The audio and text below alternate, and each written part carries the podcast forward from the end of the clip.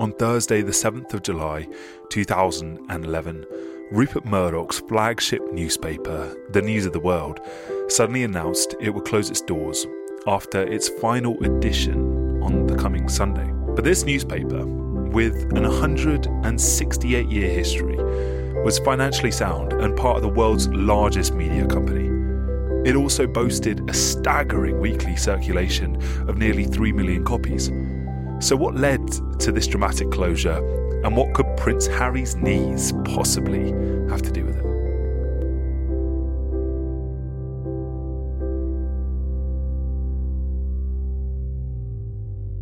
Hello, Groove Armada. This is the Sound of History, and my name is Will Redley. Today, we're looking at the startling downfall of one of the most popular newspapers in history, the News of the World.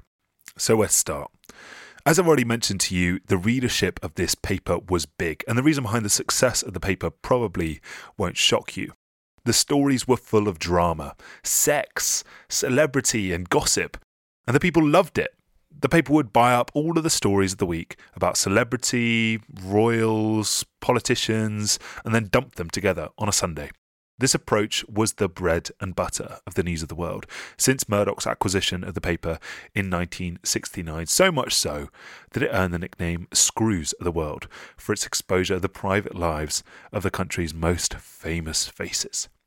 So, although the content of the paper isn't particularly surprising, the ways that some journalists got wind of their stories and even meddled in them was nothing short of a shocking discovery.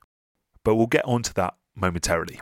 First, we should turn the clock further back to some very confusing events about Prince Harry's knees that took place in November 2005. As a regular feature in the news of the world, Prince Harry was probably unsurprised by his inclusion in the newspaper. But on November 6th, 2005, he and his royal staff were struck when they saw a small story written about a knee injury he'd sustained just days before. The piece had been written by the royal editor, Clive Goodman, a position that he'd held for more than a decade at the paper. The week later came a follow up from Goodman, a small story on the inside pages detailing how Prince Harry had borrowed some broadcasting equipment from a friend at the ITV. In all honesty, neither story carried the scandalous punch of a front page splash. Seemingly, they were just throwaway tidbits, innocuous at best. But what drew attention to them was the private nature of both of the stories. Nothing public had been made of either incident, and communication in both instances was totally closed. The communication with Harry's doctor and the ITV friend was conducted exclusively over the phone. And this perplexity marked the beginning of a shadowy narrative, one that Goodman himself hadn't fully grasped, hinting at a deeper scandal lurking beneath the surface of these deceptively simple stories.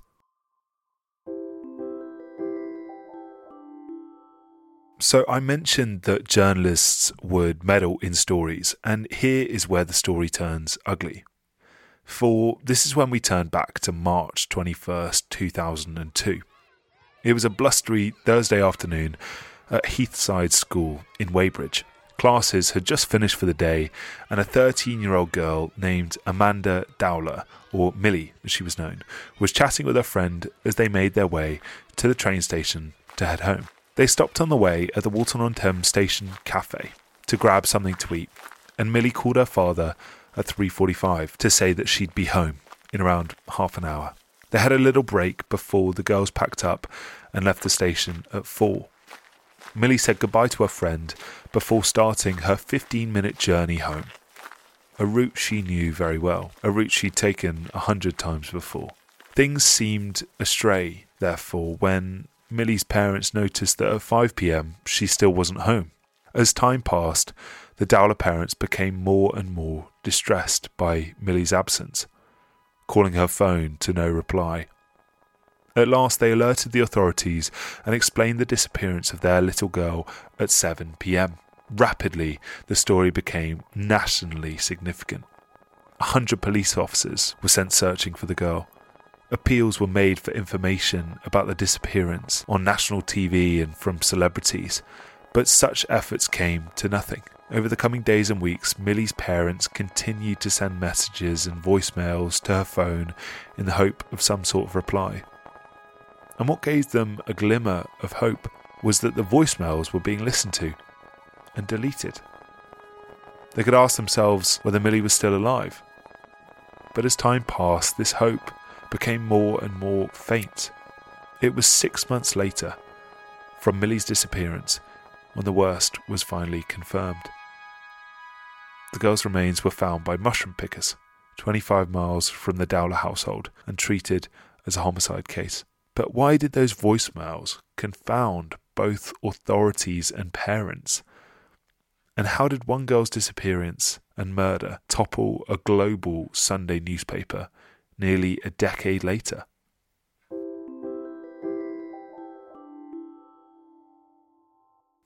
As the nation mourned Milly Dowler's tragic fate in 2002, it would be nearly a decade before the strange occurrences with Milly and Prince Harry were put together publicly.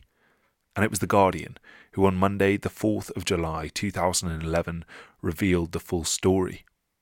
In the case of Milly Dowler, the story went that journalists from the News of the World had been illegally intercepting Milly's voicemails to provide details of the story for the public and that this wasn't just an isolated incident.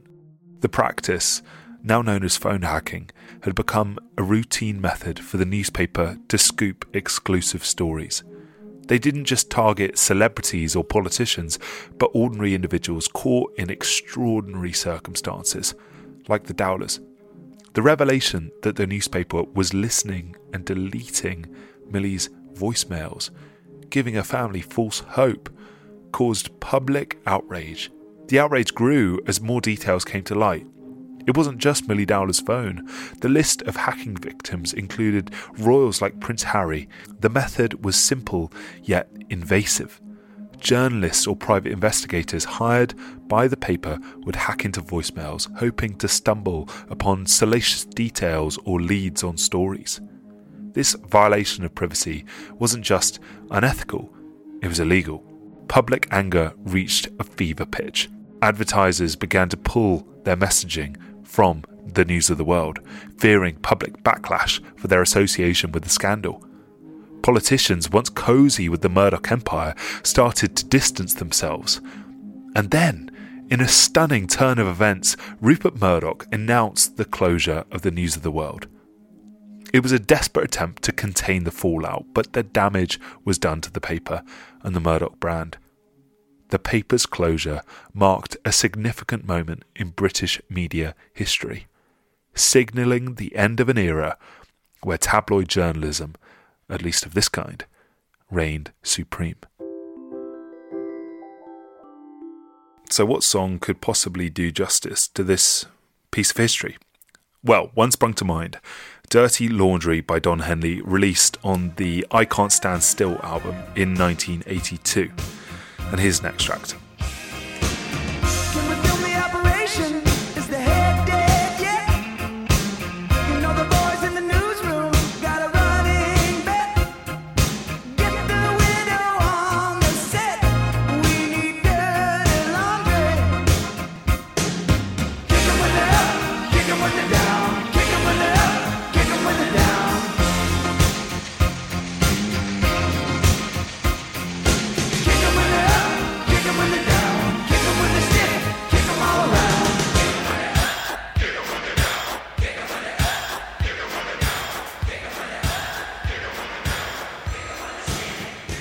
So that was an extract from Don Henley's Dirty Laundry.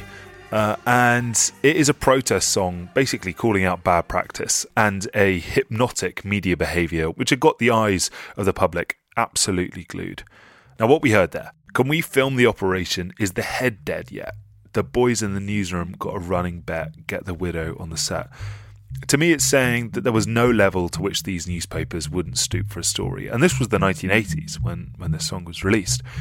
But the track goes on to show that these were not merely stories to be told, but rather people's lives. Totally relevant for the story which we just heard about the news of the world. Henley's lyrics kick them when they're up, kick them when they're down. Mirror the news of the world story. They reflect the newspaper's ethos of exploiting personal tragedies for profit. And the line, you don't need to find out what's going on, I see as Don Henley saying that if you did look further, you'd be shocked at what the papers were actually doing. There's even a line in there kick them while they're stiff. There's no tragedy which won't be exploited by these papers. And Henley, to me, is saying that media practices had such vacant integrity and were so self serving that even the most vulnerable people were targets of bad players. And that's not to say that all the players are good now. The song has relevance today. Media sensationalism isn't going anywhere, but that's a discussion for another time.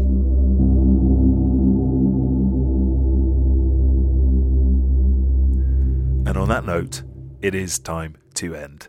Thank you so much for listening. I hope you've enjoyed it. If you have, leave us a review on Apple Podcasts, on Spotify, wherever you're listening. Uh, and tell your friends, tell your family, tell your neighbors, tell your postman, tell your dog, tell your cat about this. Let's get everybody joining the Groove Armada, becoming sound historians, and yeah, loving history and music. Thank you so much again for listening. Hope you have a great week. Big love, big love, big love, big love, big love, big love. Big love.